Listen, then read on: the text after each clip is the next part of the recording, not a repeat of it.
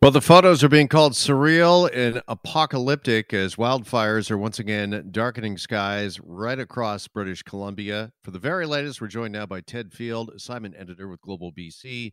He joins us here on Global News Radio. Ted, appreciate you joining us. And first off, uh, the images certainly are startling once again coming out of BC. Can you bring us up to speed? What's the very latest there? Well, the very latest is at least in the metro area of Vancouver and hopefully further getting a little bit further up. It's cooling. Uh, we, believe it or not, have a little bit of moisture. We've been praying for moisture, which is not usually what we do around these parts because we usually get a lot of it. But yeah, there's a bit of the light showers are coming through the metro of Vancouver area, heading up toward the Coquihalla area, where which is going into the interior. As an example, as you point out, one of the major highways that connects uh, the mainland to the interior is closed. I just spoke to a woman yesterday who drove through, as you describe it, hell on the Coquihalla. That the, there had been fires sort of a, around the Coquihalla Highway for a while, but they, the winds just really picked up yesterday, and the images are unbelievable. The, the fire was right down to the highway. She was driving as fast as she could to get through it. She could feel the heat in her vehicle but she says the winds were just whipping. And now uh, the the other update is we have thousands of people on evacuation alert in some some fairly sizable communities. Merritt is a community that is connected to, to that Coquihalla Highway. There are about five to 7,000 people on alert. They haven't been ordered out yet, but because those fires and the winds, you just never know what's going to happen. Yeah. Are they or will they be able, Ted, to get out if that evacuation order is made? Uh, you just mentioned that uh, major thoroughfare uh, roadway uh, shut and closed. Is there the ability to get out if need be? Yeah, there are other highways that uh, there's Highway 1 and Highway 3. So there are two other major highways that remain open. But you're exactly right. This is one of those situations where even if you're on evacuation alert, they're saying you have to be prepared on a moment's notice to leave. So people are packing, getting their necessities ready if they do have to hit the road. We've seen this where uh, a short time ago, we had a fire because it, uh, up until today, where we're getting a tiny bit of relief, it's been very, very warm, very dry, and all it takes is a car. And, and we had this in a, in a community where a vehicle went off the highway, hit a hydro pole. Uh, that hydro pole caused sparks. Uh, the the wind picked up that fire, and we had 2,000 people who were ordered out within an hour or two. So they have to get you have to be able to get out quickly. The other thing too is we are hearing there are some damage. Uh, there's damage in some fires that were really windswept yesterday. Some structures have been damaged in the Okanagan and around the Kamloops area. So we have crews out there, but it's. Well, I don't think any of us has seen a fire season like this. Yeah, Ted, can you kind of give us your firsthand account of what you've seen? I mean, we all look at the images, a lot of them posted on social media. It almost looks like there's a filter, if you will, put on these uh, yeah. uh, photos. You know, these dark orange skies, and we're hearing it looks like uh, midnight in the middle of the day. Exactly that, and and I had a we have friends in the Okanagan. Many people have uh, people who've either moved to the Okanagan or are vacationing. And you hit the nail on the head. 4:30 in the afternoon, and it looked like Mars. It looked like something that will be shot by one of those Martian probes.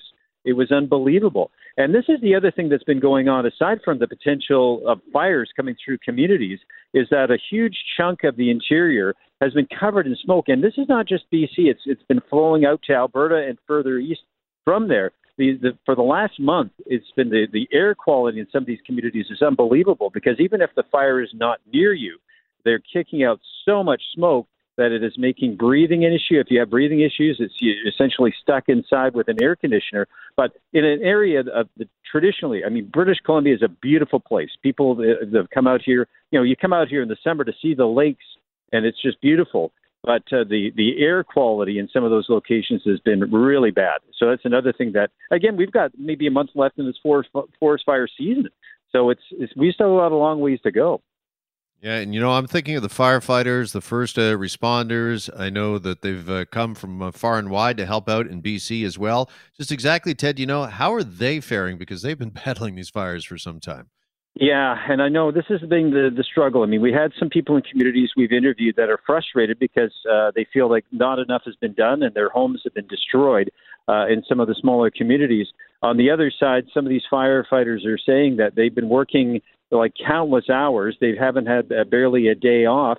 As you point out, we've had crews come in from Mexico We've had crews come in from other parts of Canada, um, and the I mean, it's just we've never seen a fire season like this. The fires are so huge; they cover such vast areas, and and now some of these large fires are connecting together to create even more, you know, like almost super fires. So yeah, where uh, obviously there's not enough crews, there's not enough people. It's just you you hope and pray that we can get some rain. And that's the thing that really can sort of get this under control. But even the other day, one of the fire bosses indicated that they're going to be fighting these fires for weeks. Uh, even if they do get a change of weather, uh, uh, right now, as I say, we're getting a little bit of overcast, a tiny bit of rain that may assist, but this is far from over. It's going to be many weeks, and and to say the least, these guys are working. The, the men and women are working as hard as they can. Yeah, I was going to ask you just finally how much of a factor weather plays here. It's the deciding factor, isn't it, Ted, as to whether yeah. or not you get this under control, or I guess when you get it under control. And we saw that you may remember a few months ago with the, the community of Lytton that was wiped right out. Is that we had something called a heat dome, where again temperatures were reaching 45 degrees. It was insane how we had that, and that really dried things out. And ever since then, we've had maybe a tiny bit of moisture come through, but it has been very dry. Uh, everybody sort of sits around, but the, the big thing last in the last few days, as they warn, is that they can see the the wind, and that is just it's like if say if you blow on a campfire, you know what happens, and it's the same thing with the forest fires, is that these winds pick up. So uh, we're getting a little bit of relief, but again, in the next few days, it sounds like it's just going to get warm again, and again, they just hope that the winds don't pick up. All right. Well, we are thinking of everybody out west, and Ted, really appreciate the update. Thanks so much for joining us. Take care. You too. Ted Field is an assignment editor with the Global BC with the very latest on the uh, wildfires in British Columbia. Hi, it's Shauna, and I might be a bad parent because my kids think french fries are vegetables. Hey, it's Ryan, and I might be a bad parent because I went out for wings when my wife was in the hospital after giving birth. Johnny here. I might be a bad parent because in my house, the tooth fairy gives pocket change. But we're not alone. Len emailed us and said his six year old daughter's Tarzan moment going from love seat to lazy boy by curtains made him more proud than any dance recital. and Andy left his two year old at the rink. All right, guys, I'm sure we're not alone. Like Andy's kid. For stories and confessions like this, make sure you check out our podcast. It's called Bad Parents, and it's available wherever you get your podcasts. I left a glove at the rink.